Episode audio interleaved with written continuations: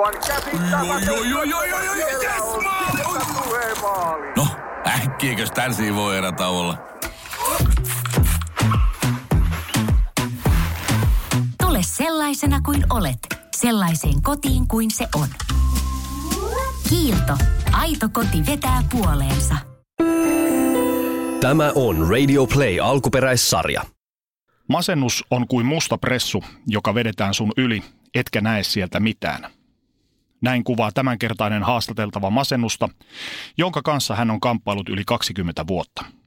Mielenterveysongelmat ja eritoten masennus ovat sairauksia, jotka koskettavat lukuisia suomalaisia, voisi sanoa jopa enenevässä määrin vuosi toisensa jälkeen. Omasta kamppailustaan mielenterveydellisten haasteiden kanssa kanssani on puhumassa Diana. Minä olen Teemu Pastori Potapov ja tämä on Selviytyjät tarinoita elämästä.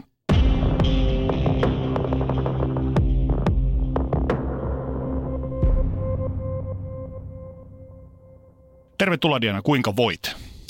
Kiitos tällä hetkellä ihan sanotaanko ok. Päivät vaihtelee edelleen, että tota, joskus on huonoja päiviä ja tänään on semmoinen ihan ok. Mielenterveydestä ja mielenterveysongelmista puhutaan julkisuudessa tänä päivänä tosi paljon. Miten sä itse koet, puhutaanko niistä tarpeeksi ja puhutaanko niistä oikealla tavalla? Siinä mielessä ei oikeastaan oikealla tavalla, kun ajatellaan, että oli tämä tämmöisen erään lääkärikeskuksen psykologi, joka otti sitten kantaa näihin kaikkiin SSRI, eli serotoniinin takaisinottolääkkeisiin ja tämmöisiin, niin hän sai potkut työpaikaltaan, kun hän toi ilmi, että niillä on oikeastaan placebo-vaikutus lähinnä. Miten sä koet julkisuudessa, sanotaanko tavan ihmisten käymää keskustelua masennuksesta ja mielenterveysongelmista? Vähätelläänkö niitä vai kohdataanko ne sellaisina vaikeina, vakavina asioina niin kuin ne ovat? Nykyään paremmin, mutta sanotaan, että tuossa ihan muutamiakin vuosia sitten se oli lähinnä semmoista, että no koitan nyt vähän siitä ryhdistäytyä, että aijaa, no voi voi sentään, no kohtaan parempi. Leuka pystyyn. Niin, että ei oikein ymmärretä, että se on äh, monella semmoinen, kroon, niin kuin mullakin voi sanoa, että se on kroonistunut niin kuin diagnosissakin mulla on kroonistunut vakava masennustila sekä kroonistunut ahdis, ahdistuneisuushäiriö. Kuinka kauan tätä on kohdallasi jatkunut? No ensimmäisen kerran tämä diagnosoitiin 90-luvun alussa ja sitten kun tuli tämä Prozac-nimellä myytiin USAssa tämmöinen serotoniini-aineenvaihduntaan vaikuttava lääke, eli SSRI-lääke, niin heti kun se tuli Suomeen, niin mulle määrättiin sitä saman tien. Mä ajattelin, että jes, tässä on nyt niin se Magic pill. Niin, magic pill, joka ratkaisee tämän koko homman, mutta eihän se ihan niin mennyt. Jos lähdetään liikkeelle sun lapsuudesta, niin kuinka kuvailisit sitä? Mä oon ollut koulukiusattu ää, oikeastaan koko kouluaikani, niin sanotaanko, että varmasti silloin on ollut siihen suuri vaikutus, koska sä oot koko aika stressitilassa sun elimistö – ja sitten tämmöinen stressinsietokeskus on kehittymässä vielä, niin kuin sanotaan teiniästäkin eteenpäin, niin se tavallaan vaurioituu silloin, kun sä oot jatkuvassa stressitilassa, niin sen takia se kroonistuu. Jos sun pitäisi itse kuvailla itseäsi, niin millainen lapsi olit? Sanotaan vaikka, että kolmella adjektiivilla. Öö, tykkäsin olla itsekseni, mm, hyvä käytöksinen, mm, tykkäsin luonnosta. Ei noin nyt ollut mitään adjektiiveja, mutta kuitenkin. Koet lapsuutesi noilta osin olleen onnellinen vai kuinka määrittelisit sitä? Ainakin puitteet oli, että mä oon maaseudulta omakotitalosta kotoisin, eli, eli tota, ja ei ollut näitä tämmöisiä kaiken maailman virtuaalihärpäkkeitä vielä siihen aikaan, jonneka ihmiset uppoutuu. Mutta toisaalta se oli myöskin sen takia sitä aika yksinäistä, että kun sä et voi teini-ikäisenä niin kuin lähteä normaalisti muiden mukana jonnekin viettämään viikonloppua tai muuta, että sä oot kotona yksin omassa huoneessa, kuuntelet radiota. Minkälainen suhde sinulla oli vanhempiesi kanssa? No mun äiti on ollut tosi ankara, niillä oli ö, aina riitoja mun isän kanssa ennen kuin ne sitten lopulta erosi, kun mä olin kymmenisen vuotias, että mun äiti on ollut oikein semmoinen kunnon jyrää. Että tota, sanotaan, että siihen aikaan ei ole niin hirveästi esimerkiksi puhuttu jostakin tunneasioista lasten kanssa, vaan niitä on lähinnä komenneltu. Ei ole positiivista palautetta hirveästi annettu, vaan se on yleensä aina, että no koitapas nyt olla siinä. Se on varmaan aika yleistä meille 70-luvun lapsille. Joo, kyllä. Kuinka suhteesi vanhempiisi on vuosien saatossa muuttunut? Millaisena koet sen tänä päivänä? No isä on nyt jo kuollut tässä joku aika sitten ja tuota noin niin hänen kanssa niin hirveästi hänen viimeisinä eli vuosina on ollut tekemisissä, mutta äidin kanssa päivittäin ollaan ja ihan hyvissä väleissä.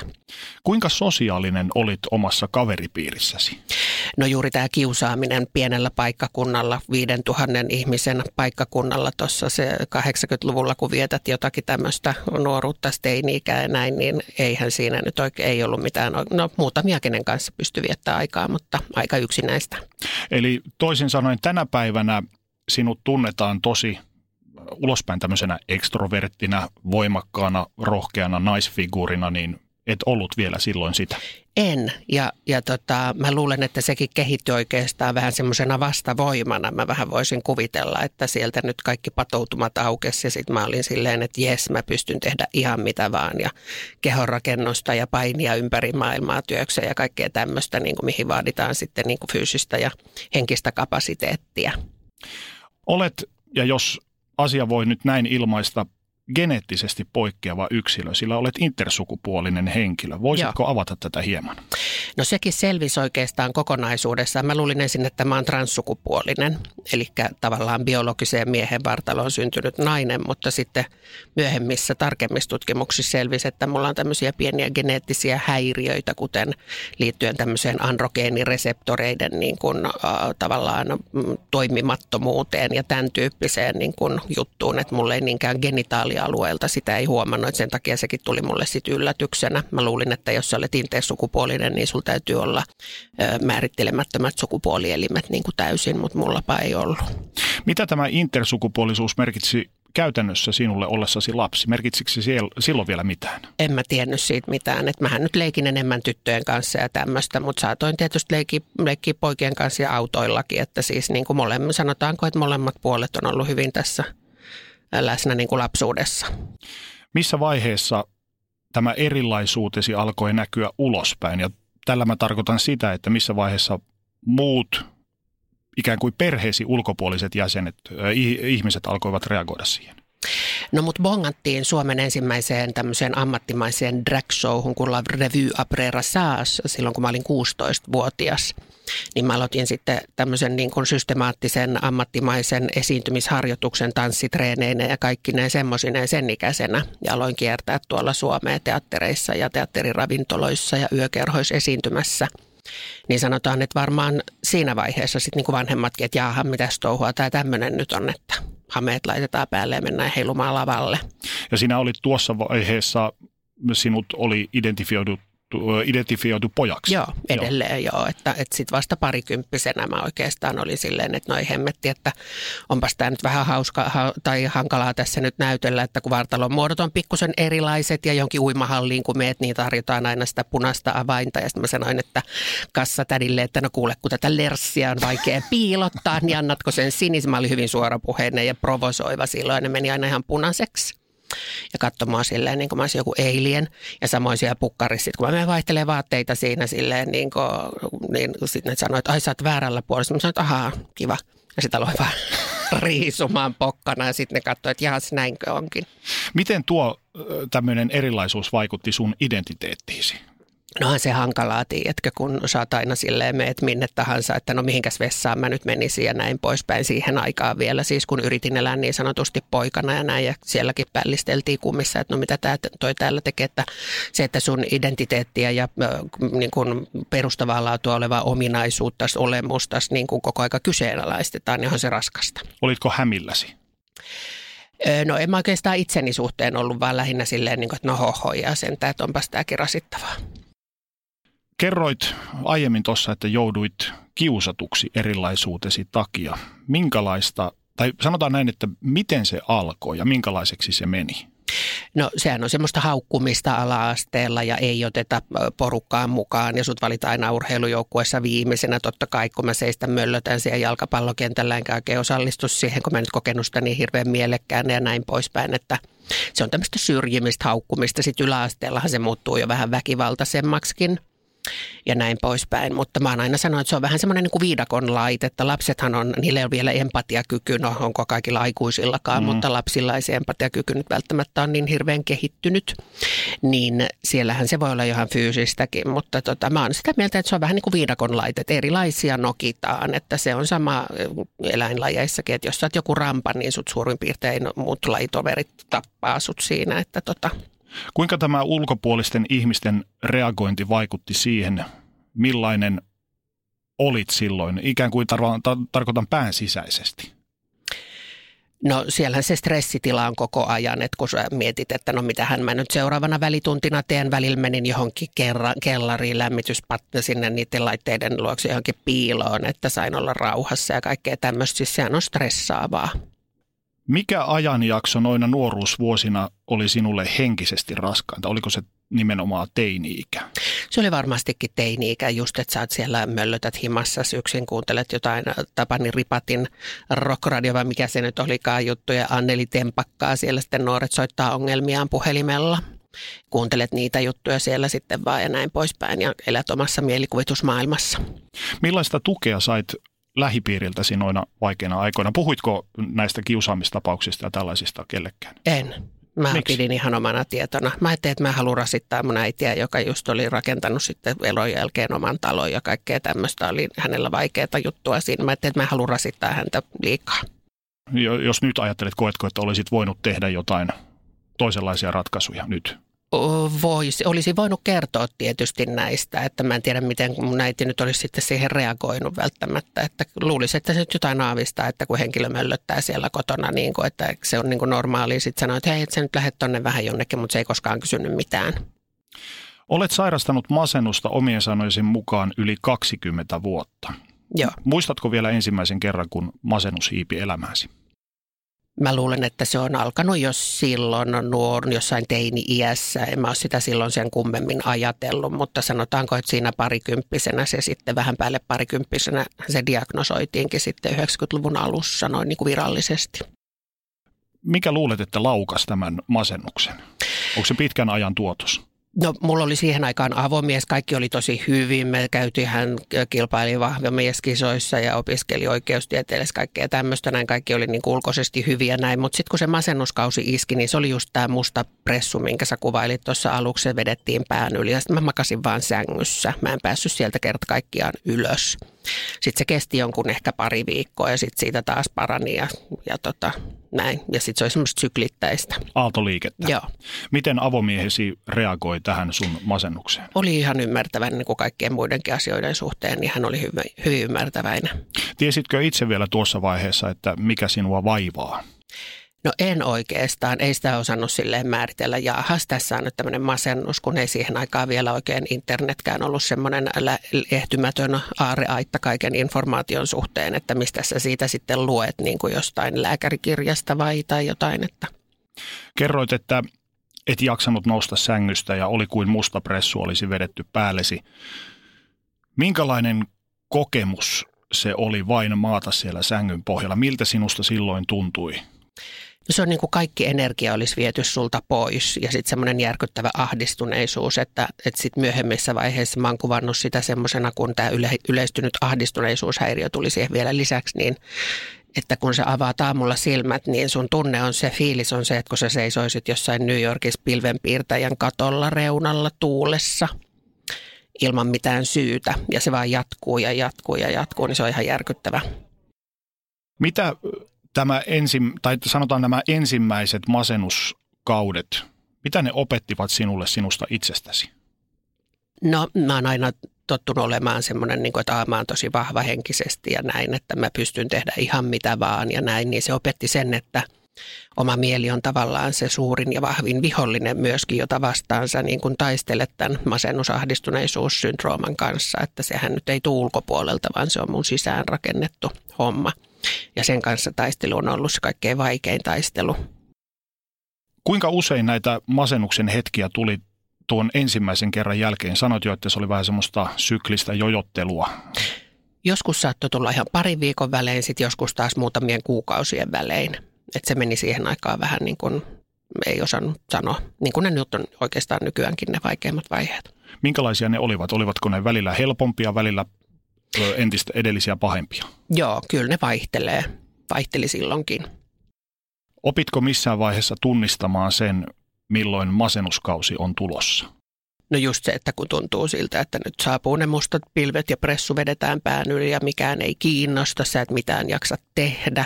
Että niin kun suurin piirtein suihkussakaan käydä, että hyvä kun lähikauppaan raahaudut 20 metriä, niin se on siinä. Millaisia tuntemuksia se herätti sinussa, kun tiesit, että masennus oli taas nostamassa päätään? No tietysti se ahdistaa sille että apua, minkälainen tämä on nyt tällä kertaa ja kuinka kauan tämä kestää ja miten tästä pääsee sitten taas yli. Kuinka paljon uskot, että sinun erilaisuutesi on vaikuttanut näihin mielenterveysongelmiisi? On se justiin tuolta nuoruuden perustavaa lähtölaatua on niin kuin erilaisuut, erilaisena elämisestä, että sä joudut tosiaan elämään täysin erityyppistä elämää kuin niin sanottu normaali nuori teini-ihminen, niin kyllähän se vaikuttaa. Haitko missään vaiheessa ammattiapua vai tuliko sellainen edes mieleen? Se oli silloin parikymppisenä vasta, että ei ihan teininä tullut mieleen. Että Minkälaista apua sait? Terveyskeskuslääkäri, perinteinen 15 minuuttia ja, ja tota, sitten oli just siihen aikaan tullut tämä Jenkki Prozac, se oli tullut Suomeen, muista millä kauppanimellä se nyt olikaan, niin ei saa mainostaa, niin tota, mutta anyway, niin se tuli sitten Suomeen, niin kappas sitä sitten suositeltiin siinä niin kuin sitten muutamien käyntien jälkeen, että tämmöinen on tullut, että tämähän auttaa. Sitten mäkin odotin, että ah, no ihanaa, tämä ratkaisee kaiken. Mutta ei sitten ratkaissut. Ei, ja sen jälkeen mä oon kokeillut melkein kaikkia, mitä markkinoilta löytyy. Kuinka paljon, tai miten luulet, kuinka paljon sun mielenterveysongelmasi ovat vaikuttaneet esimerkiksi sun ystävyys- ja parisuhteisiin? Kyllä ne vaikuttaa sillä tavalla, että tota, välillä sä et pysty kerta kaikkiaan lähtemään edes, että pitäisi tavata joku frendi jossain kahvilassa, niin sä et vaan pääse liikenteeseen, et pysty. Se on niin kuin susta tuntuu, että sä oot menossa johonkin presidentinlinnan juhliin suurin piirtein vastaanotolle kättelemään jotain pressaa. Hirveät paineet. Joo ja siitä ei pääse yli. Ei, jos on paha vaihe. Sitten sun on vaan pakko olla himassa. Ymmärsivätkö ympärilläsi olevat ihmiset, mitä sinulle oli tapahtumassa? No ei välttämättä. Mä tiedä, no lähin, lähimmät ystävät tällä hetkellä ymmärtää totta kai, mutta ei nyt välttämättä silloin joskus kauan sitten. Sä oot pitkään työskennellyt enemmän ja vähemmän julkisessa ammatissa. Kuinka paljon sun sairautesi on vaikuttanut esimerkiksi työhösi? No Maria Veitolan kanssahan me vedettiin, tai hän veti siellä talk showta, oliko se nyt 2010-2011, jossa mä olin sitten studioemäntänä ja se tarkoitti sitä, että mä sitten haastattelin myöskin suurimman osan vieraista internettiin, muun muassa Sauli Niinistön silloin, kun hän oli tuolla pressavaalikierroksella ja Paavo Väyrysetkin oli silloin siellä, niin kuin se on joka paikassa. Silloinkin. Joo, niin tota, sitten mulla alkoi tulla toisena kautena näitä paniikkikohtauksia, joita mulla ei ollut aiemmin ollutkaan ja suorassa lähetyksessä on aika hankala. Mainoskatkolla juokset sitten pukkariin hakemaan lisää rauhoittavaa lääkitystä. Se oli aivan kammottavaa. Miten se vaikutti sun työn jälkeesi? No välillä mä jouduin jäämään pois ja mä hommasin sinne sitten sijaisen. Onneksi ystäväni taipui siihenkin toimeen sitten hyvin, niin tota, mm, välillä jäin pois. Sitten mun oli pakko sanoa, että mä en pysty ainakaan enää seuraavia kausia tai seuraavaa kautta tekemään. Joudut nostamaan kädet ylös. Joo. Miltä se sai sinut itsesi tuntu? No. Aivan järkyttävää, että mä oon hävinnyt itseäni vastaan. Sut tunnetaan, niin kuin tässä aiemmin jo puhuttiin, semmoisena suorapuheisena, ekstroverttina ihmisenä, joka ei pelkää puhua suutaan puhtaaksi. Kuinka paljon jouduit pitämään yllä roolia, semmoista maskia ulospäin vaikeimpina aikoina? No sehän se on oikeastaan, sehän auttaakin siinä, että jos sä niin kun psyykkaat itsesi, että kaikki on hyvin ja kaikki on ok, vaikka siellä sisällä sitten kaikki kiehuukin ja on niin kuin aivan järkyttävää, niin se auttaa itse asiassa siihen, että sä pidät semmoista maskia. Kuinka paljon semmoinen maskin ylläpitäminen nakertaa sun omaa oloa, sun omaa hyvinvointia? Syökö se sitä energiaa? No ne molemmat syö se järkyttävä ahdistus ja masennus ja sitten se semmoinen, että sun täytyykin esittää tosi normaalia ja piirteitä ja ilosta ja tämmöistä näin. Ja, ja sitten sä et pysty niinku keskittyyn oikeastaan mihinkään, mutta sun täytyy esittää, että sä pystyt keskittyä ja yrität muistaa niinku kaikkia juttuja, mistä pisti, piti puhua, niin on se rasittavaa. Raskasta. On. Sitten sä meet kotiin ja suurin piirtein rojahdat sänkyyn. Monesti puhutaan tällaisten mielenterveysongelmien yhteydessä myös itsetuhoisuudesta. Joo. Tuliko ja jos tuli, kuinka usein itsetuhoisia ajatuksia? No tässä viime vuosina, kun se meni oikein semmoiseen pahempaan vaiheeseen sitten tuossa aikanaan, niin silloin kyllä – monestikin oli silleen, että jaahas tämä näytelmä tällä planeetalla. Mä semmoinen, että mä uskon, että me ollaan elektromagneettisia ikuisia entiteettejä, jotka elää tässä biologisessa robotissa nimeltä ihminen mm. tällä mielenkiintoisella planeetalla tämmöisen jännän näytelmän jostain syystä. Niin mä uskon, että me jatketaan tästä edelleen sille, mistä me, sinne, mistä me ollaan tultukin. En ole mihinkään uskonlahkoon enkä mihinkään kuulu, mutta näin mä nyt kuitenkin ajattelen. Niin mä ajattelin, että okei, no nyt tämä näytelmä kohta alkaa riittää, että ei hemmetti, millä keinoilla mä lähden tästä veksi. Mikä esti? No oikeastaan se, että, että tota, sit mä ajattelin, että kauheita sentään, että äidille tämmöinen järkytys sitten tulisi, että kun ei se välttämättä nyt ymmärrä sitten kuitenkaan sitä, että ei tämä nyt ole lopullinen ratkaisu, että näin me vielä. Mutta tota, niin. Ja sitten mulla on koirat, ne on aina pitänyt, mutta kun on pakko hoitaa Miltä nuo itsetuhoiset ajatukset tuntuu, jos ajatellaan esimerkiksi sitä, että olet fyysisesti näyttävä ja luo, olet tavallaan luonut itsestäsi semmoisen voimakkaan naisen brändin. Joo niin tarkoitan tällä sitä, että olet ulospäin tosi voimakas, mutta kumminkin koet tuommoista ikään kuin heikkoutta, että haluat paeta tästä tilanteesta. Joo. Miltä se sai sinut tuntumaan? No oikeastaan se vaikutti vaan semmoiselta helpottavalta ratkaisulta, että, että tässä nyt on ainakin tämmöinen takaportti, että mulla on edelleen himassa semmoinen lääkearsenaali, jolla mä voisin tainnuttaa koko meidän kerrostalollisen mummot, mummot sieltä kumoon, että, että, että niin kuin taatusti, jos niin kuin jossain vaiheessa tulee semmoinen fiilis, niin ei ainakaan epäonnistu tämä. Lisäsivätkö tällaiset ajatukset, kun tajuaa olemansa heikko, niin sitä ahdistusta? Kyllä, silleen, että voi hyvänen aika, miten mä en pysty itteeni vastaan taistelemaan tai enempää, että miten mä en nyt tästä selviydykään paremmin. Kuinka paljon suhun on vaikuttanut se, että mitä sulta odotettiin tai minkälainen sun odotettiin olevan? Iso, vahva, voimakas koitko sä oloas koskaan paineistetuksi tai ahdistunut? Joo. Joo, jos siellä vaikka tosiaan studioiden emäntänä suorassa lähetyksessä oot ja kannat jotain Paavo Väyrystä sinne lavalle, niin sitten jos tuntuu, että mä saan kohta paniikkikohtauksen ja pyöryn ton Paavon kanssa tuohon lavalle, niin kyllähän siinä on pieni ristiriita. Koitko tavallaan, kun oot luonut itsestäsi tuommoisen brändin, niin koitko luoneesi hirviön? En mä tiedä oikeastaan. Itseäsi on, vastaan. No ei oikeastaan. Mä oon kokenut, että se on niin kuin kannatellut oikeastaan varmaankin sitä sitten heikompaa persoonaa siellä sisällä niinä aikoina, mutta sitten välillähän se on ollut raskas. Ja sitten kun nämä tuli, niin mä ajattelin, että mä puhun näistä ihan suoraan, että jos jollekin on tästä apua, niin ihan sen takia. Sä oot julkisuudessa myös puhunut avoimesti siitä, että olet kehorakennusurasi aikana käyttänyt muun muassa mieshormoneja. Joo. Mä oon ja... käyttänyt oikeastaan niitä pelkästään. Mä en ole käyttänyt naishormoneja ollenkaan. Mä oon joskus kokeillut testosteroniblokkareita, hmm. mutta mulla on androgeeninen sen niin kuin insensitiivisyys, eli ne ei niin kuin tavallaan teho muhun, mutta kuitenkin tämmöinen kaikki seksuaalisuus lähti silloin tehokkaasti pois, että olisi voinut lähteä nunnalaitokseen, niin tota, oikeastaan mieshormonit on ainoat, mitä johdannaiset on ainoat, mitä mä oon käyttänyt. Yleisen tiedon mukaan hormonikuurien jälkeen henkilö saattaa masentua. Koetko, että tämä olisi koskaan ollut mikään laukaseva tekijä kohdallasi? En ole huomannut kyllä. Että tietysti jos sä jäät semmoiseen tilaan, että sun oman kehon hormonituotanto on paussilla, niin kuin se menee. Hmm. Jos otat ulkopuolista mieshormonia tai niiden johdannaisia, niin se paussi pitää saada siitä katkeamaan. Eli sun täytyy tietää, mitä sä teet.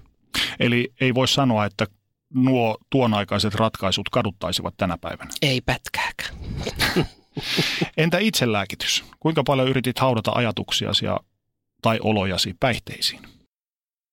No sanotaanko, että kannabista olen käyttänyt tähän, koska mä koen, että se on, siis koska se on toksinen ja kaikki nämä mielenterveyslääkkeet, SSRI-lääkkeet ja sen tyyppiset, niin nehän on kaikki todella toksisia sun elimistölle. Siis ne turruttaa. Mitään keinoahan ei ole mitata sun serotoniinitasoja aivoista, eli silloinhan se on pseudolääketiedettä.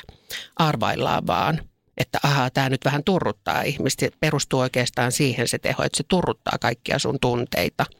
Niinpä se turruttaa myöskin masennusta ja ahdistusta tai sen kokemusta.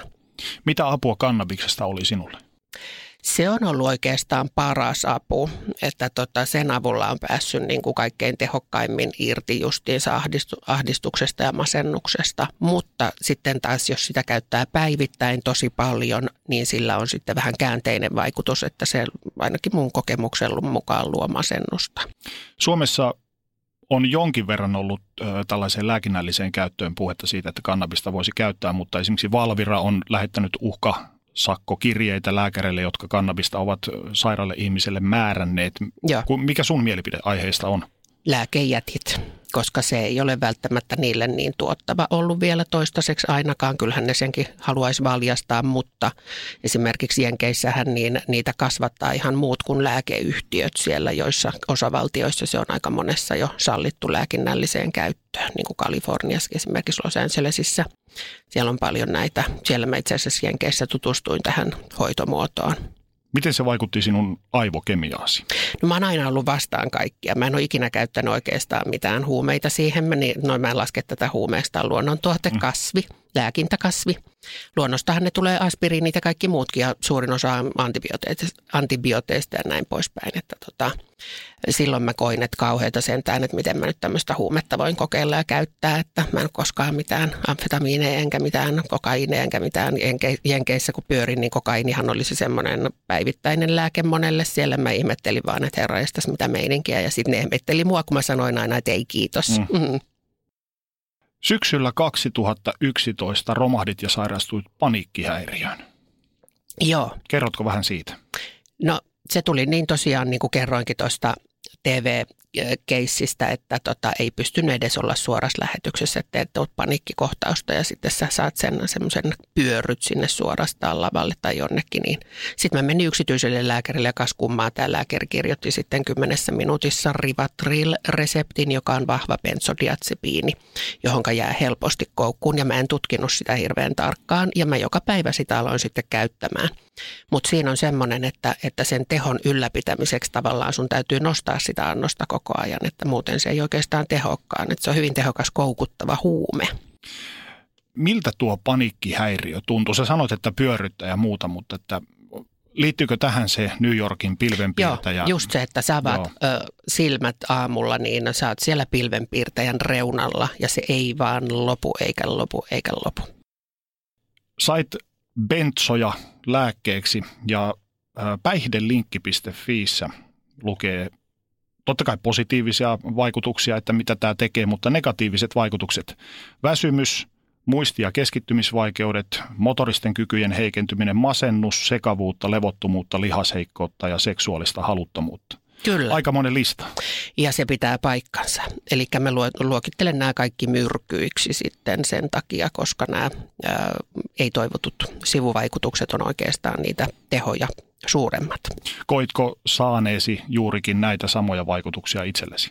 Kyllä, hyvin monia noista. Ja sitten siitä vierottautuminen, herra Jeestä, mä yritin sitä omin neuvoin, niin tuntuu, että kuolo korjaa. Vaikka mä ajattelin, että okei, mä sitä niin kuin katkon vähän palasta pilleristä pois aina ja näin poispäin, mutta se ei mennyt ihan putkeen. Niinpä mä sitten menin A-klinikalle. Mä olin siellä herra ja sitten mä joudun tuoda niin kaikkien alkoholisten ja narkkareiden kanssa niin kuin mennä. Mutta sitten mä ajattelin, että okei, no mä menen. Että ei ole muuta vaihtoehtoa, että mä pääsen eroon siitä lääkkeestä. Niin tosiaan sä jäit koukkuun noihin lääkkeisiin ainakin puolen vuoden ajaksi. Joo, siihen rivatriiliin oikeastaan niin kuin vuodeksi ja se oli yhtä helvettiä. Ne sanoikin sen ö, A-klinikan johtava lääkäri, että tämä on suurin piirtein, kun sä vierottauduisit heroiinista. Miltä tuo vuoden aika tuntuu sinusta nyt, kun sä katsot taaksepäin? Se oli jotain järkyttävää, siis mä en toivo semmoista kenellekään. Että kaikkihan ollaan yksilöllisiä ihmisiä, joihin vaikuttaa lääkkeetkin yksilöllisesti. Että jokuhan voi siitä päästä sit eroon ihan helpolla, mutta mä en ainakaan päässyt. Miten sä pääsit sitten eroon näistä lääkkeistä A-klinikan kautta, A-klinikan mutta mitä se vaati sinulta? No se vaati sen, että mä teen A-klinikan neuvojen mukaan pudotan sitä annosta, enkä yhtään enempää. Ja mä välillä, kun mä olin todella niin kuin kärsimätön, että tähän kestää, niin kuin, tosiaan se kesti puoli vuotta suurin piirtein se vierottautuminen siitä lääkkeestä. Ja sitten oli vielä nämä jälkimainingit about puoli vuotta siitä lääkkeestä, että se oli tosi pitkä prosessi. Oliko nämä, olet jossain haastattelussa puhunut siitä, kuinka et jaksanut mennä kauppaan, olit pelkästään kotona neljän seinän sisällä koko tämän ajan. Liittyivätkö nämä kaikki tämmöiset tähän lääkkeen, lääkkeestä vieroittautumiseen. Joo, kyllä. Ja sen masennus ja ahdistuneisuus, ö, tota, yleistyneen ahdistuneisuushäiriön yhtälöön. Että mä makasin kotona, mulla ei siihen, siinä vaiheessa ollut koiria 20 metriä lähimpään K-kauppaan, josta mä hain sitten maksalaatikkoa ja ne purkit oli siinä sitten sängyllä mun vieressä, tyhjät purkit. Ja sitten mä nukuin 16 tuntia päivässä. Mun elimistö sammutti itsensä. Eli stressitila on liian suuri elimistölle, niin silloin se nukahtaa. Ja mä en vaan pysynyt hereillä. Ja sehän on aivan järkyttävä, jos sä niin nukut sen 16 tuntia vähintään päivässä, joskus 20 tuntia. Sitten lopulta äiti soitti poliisit, kun musta ei kuulunut mitään pitkään aikaan. Mä en pystynyt vastaamaan puhelimeenkaan. Niin sitten tuli poliisisedät ovelle ja ne ilmeisesti tottuneilla silmillä katsoi, että tässä asunnossa ei ole kaikki hyvin villakoirat pyörilattioilla ja ne tyhjät maksalaatikkopurkit siellä sängyssä ja näin poispäin. Niin ne vei mut sitten saman tien siitä sitten sairaalaan. Mikä sai sut jatkamaan, mikä sai sut puskemaan eteenpäin? No just se mä ajattelin, että no voi herra se, että no pakko tässä nyt on jotenkin, että ei nyt voi äidillekään tuottaa kauheita pettymystä, että mä lähden tästä pelistä pois silleen niin kuin ihan kesken kaiken. Koetko nyt, että olisit voinut tehdä jotain toisin vai koetko niin, että olit niin umpikujassa, että olit valmis tarttumaan mihin tahansa oljenkorteen ikään kuin kohentaaksesi oloasi, etkä kyseenalaistanut näitä lääkärin neuvoja? Joo, no kymmenessä minuutissa lääkäri, oikeastaan mä olin itse sen netistä katsonut, että no mikä se on tehokkain ö, tämmöisen paniikkihäiriökohtauksen estämiseen, niin tämä Rivatril, siellä tuli aika monella, että se on tehokas benzo, niin sen nimen mä mainitsin tälle yksityislääkärille. Ja sen hän sitten kirjoitti siinä kymmenen minuutin aikana ilman mitään sen kummempia ohjeita, että tätä otat nyt joka päivä tämän verran.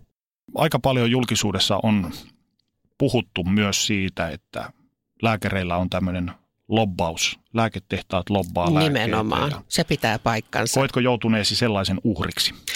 No oikeastaan kaikki, jotka kärsii tästä masennuksesta ja hakee lääkinnällistä apua, niin joutuu sen sy- systeemin uhriksi. Lääketeollisuus on todella suuri. Sehän on niin kuin energiateollisuuden ja, ja sotateollisuuden jälkeenkö se on nyt se suurin teollisuus sitten, joka on niin kuin aika valtava.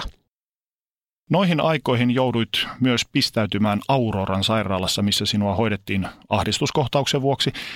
Tämä keikka oli hieman lyhyempi, mutta sä olet ollut sairaalahoidossa myös pidemmän ajanjakson, ja. jolloin sinulle annettiin kiisteltyä sähköhoitoa. Itse asiassa sen aikana ei vielä annettu, että mä olin mielialahäiriökeskuksessa kaksi viikkoa. Se on tämmöinen avo-osasto ja se oli just silloin, kun mä makasin siellä sängyssä, niin mut vietiin sinne. Tämä sähkö tuli myöhemmin. No jos mietitään tuota sähköhoitoa, niin miten ja miksi tuohon ratkaisuun päädyttiin?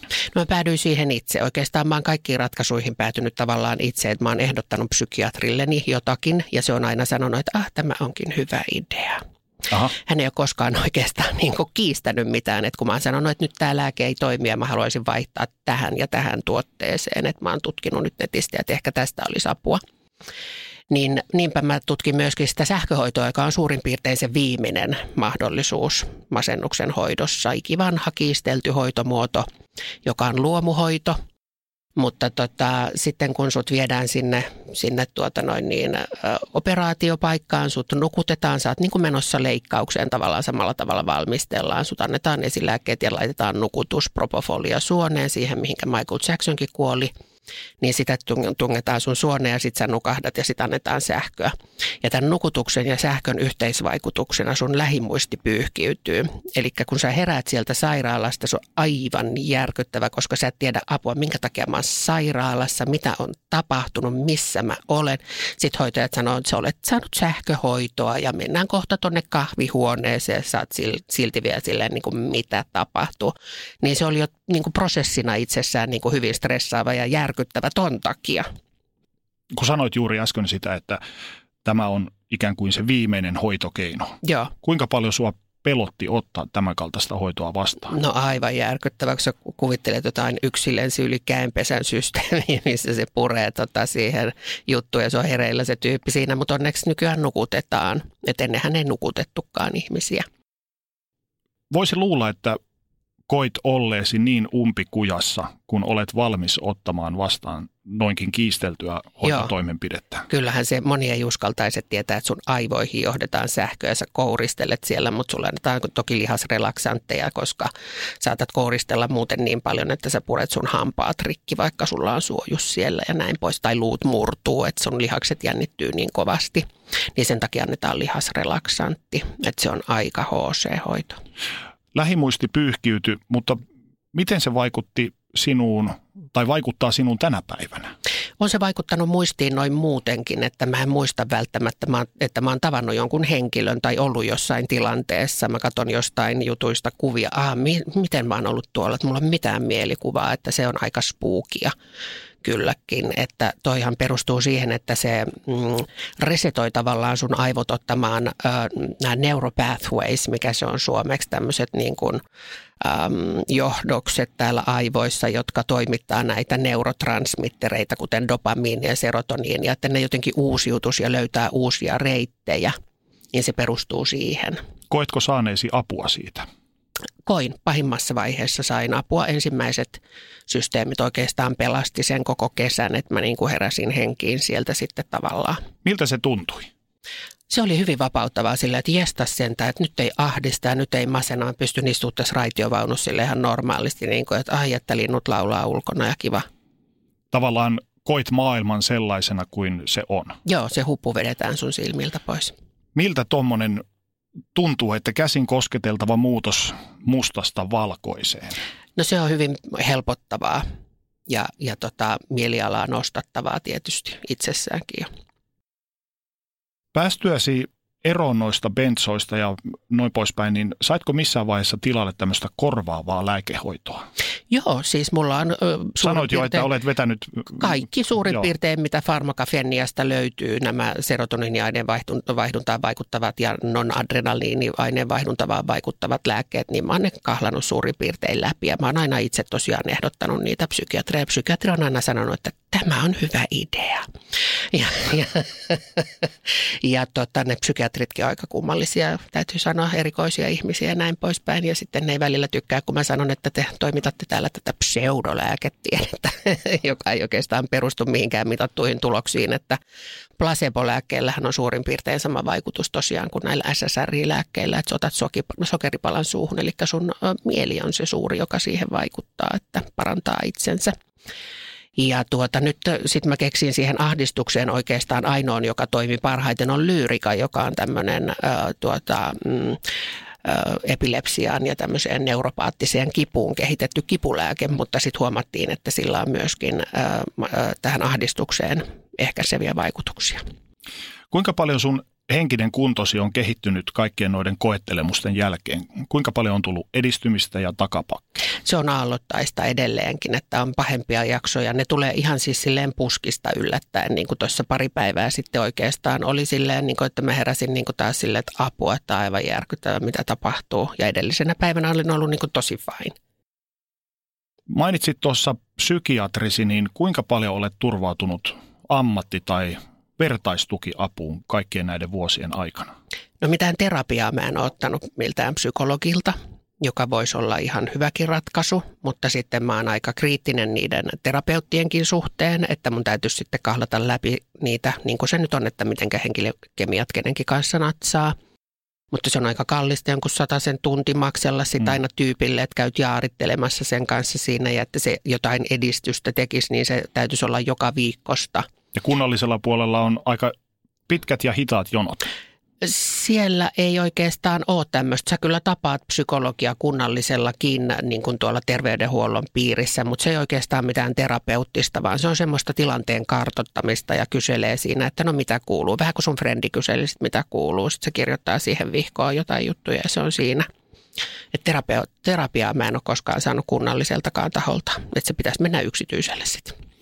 Koetko sitä, että tämä tavallaan tämä sun kriittisyys ö, lää, ikään kuin länsimaista lääketiedettä ja tämmöisiä psykiatreja kohtaan, niin voi olla myös se yksi este, että et ole vaikka aiemmin ollut paremmassa kondiksessa, että se jotenkin blokkaa sen, että et ole valmis menemään kokemaan Joo. tällaista. Ja mä luulen, että se juontaa ihan sinne nuoruuteen, että mä en ole niin hirveästi ihmisten kanssa ollut tekemisissä ja näin poispäin. Ja sitten mä oon tosi kriittinen, kenen kanssa mä nyt sitten on nykyäänkään tekemisissä, niin se varmasti on ollut siinä esteenä. Tämmöinen kognitiivinen terapia olisi ollut varmasti hyvä.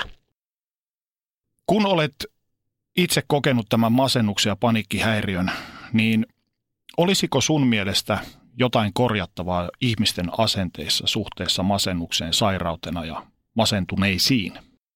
Kyllä se on menossa koko aika parempaan suuntaan oikeastaan, että kun tätä tietoa lisääntyy, ihmiset kertoo avoimemmin, mitä heille kuuluu, mitä on tapahtunut ja näin poispäin. Se ei ole enää mikään semmoinen mörkö, joka kummittelee jossain Kellokosken mielisairaalassa, jossa ihmiset sitten pyörii siellä suu auki suuvaahdossa käytävillä, että se ei ole enää ihan semmoista, että ihmiset ymmärtää, että se on joka päivä, siis no jos nämä mielenterveyslääkkeet, joita uusia ja uusia vaan pukkaa markkinoille, jos ne oikeasti tehoaisi, niin meillä ei olisi ihmisiä niin paljon, jotka kärsisivät masennuksesta. Sehän on vaan yleistyy ja yleistyy nämä dia- diagnostiikka. Mutta mm, se, että onko se taas sitten lääketeollisuuden ajamaa, puskemaa juttua, että syökääpä sitten näitä lääkkeitä, niin se on taas sitten toinen kysymys. Mistä masentuneen tunnistaa? Mistä tavallaan niin sanotusti näytän sitaatteja tavallinen ihminen tunnistaa, että joku läheinen esimerkiksi sairastaa masen, masennusta? Ei välttämättä mistään. Sen pyr- pyrkii maskeeraamaan juurikin tämän tämmöisen iloisen ja pystyväisen ulkokuoren alle, että tota, tilanteesta riippuen niitä henkilö pystyy suoriutumaan vaikka kahdeksan tuntisesta työpäivästä. Sitten taas toiselle just se kaupassa käynti on se, joka on kaikkein raskain, että, että se on vähän kuin se olisi ollut Raksalla 12 tuntia töissä, kun sä käyt kaupassa ostaa maksalaatikkoa ja rojahdat sänkyyn.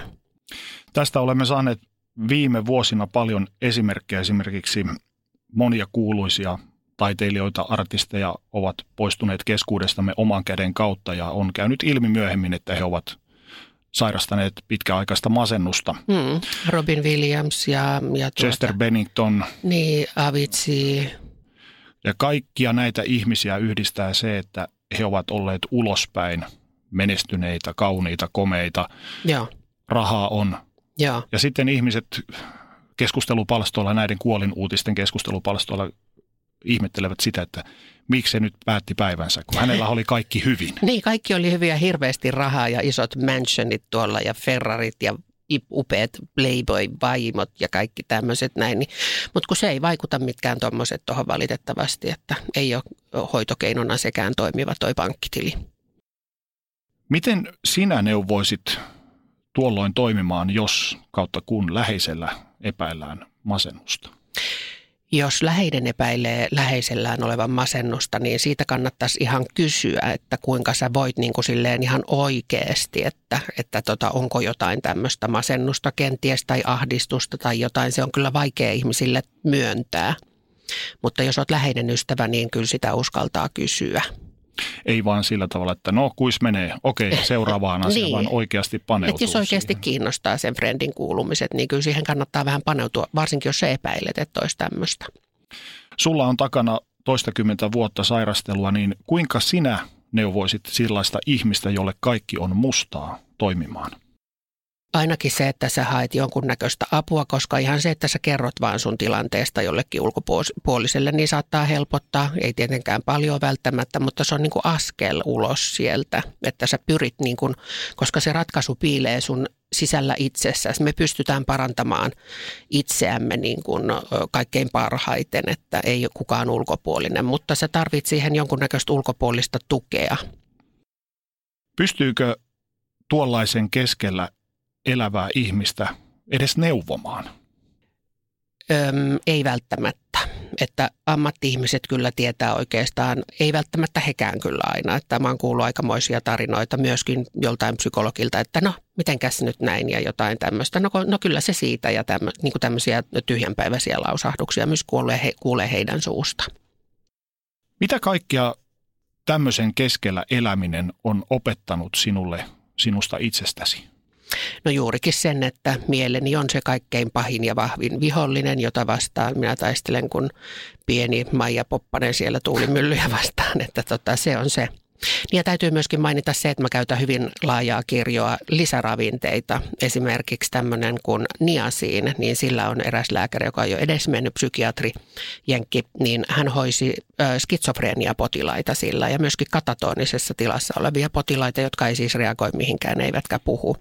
Niin tietyn ison annoksen, noin 3000-10 000 milligrammaa päivässä saaneena he palas niin puhuvien keskuuteen sieltä, että se on aika, niillä on todella suuri merkitys. Mistä sinä saat iloa ja onnea tänä päivänä? Mä oon sellainen nörtti, joka tutkii tuolla kaiket päivät, rapsuttelee tietokonetta ja tutkii ja tutkii ja tutkii kaiken näköistä tämmöistä, tuota noin, niin, jotka ei ole ihan tämmöisiä konventionaalisia juttuja, että juurikin tämmöisiin sanotaanko – eksopolitiikkaan, tuonne vähän avaruuteen liittyviä paranormaalia ilmiöitä, kaikki tämmöistä näin. Niin kuin mä sanoin tuossa aiemmin, niin mä uskon, että me ollaan ikuisia elektromagneettisia entiteettejä ja meillä on hyvin rajallinen havainnointikyky. Me kuvitellaan, että me näemme kaiken ympärillämme ja mehän ei oikeastaan nähdä juuri mitään. Meillä on hyvin kapea kenttä, millä me nähdään, että nämä radiotaajuudetkin liikkuu tuolla, mutta me ei nähdä niitä, mutta silti ne on olemassa ja meidän ääni kuuluu. Samalla tavalla on olemassa kaikenlaisia olemuksen muotoja tuolla eri taajuuksilla. Diana, miltä sinun huominen näyttää tällä hetkellä? En tiedä. Mun pitäisi mennä salille. Huomenna mulla ei ole mitään niin kuin sanotusti tähdellistä niin kuin asioita hoidettavana eikä työjuttu eikä mitään semmoista, että ehkä menen salille. Kiitos tästä Diana ja oikein paljon kaikkea hyvää jatkossa. Kiitos samoin ja sinne kuulijoille hirveästi vointeja.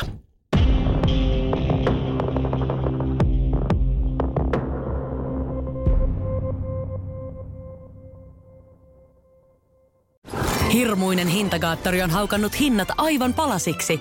Nyt puhelimia, televisioita, kuulokkeita ja muita laitteita haukatuin hinnoin. Niin kotiin kuin yrityksille. Elisan myymälöistä ja osoitteesta elisa.fi.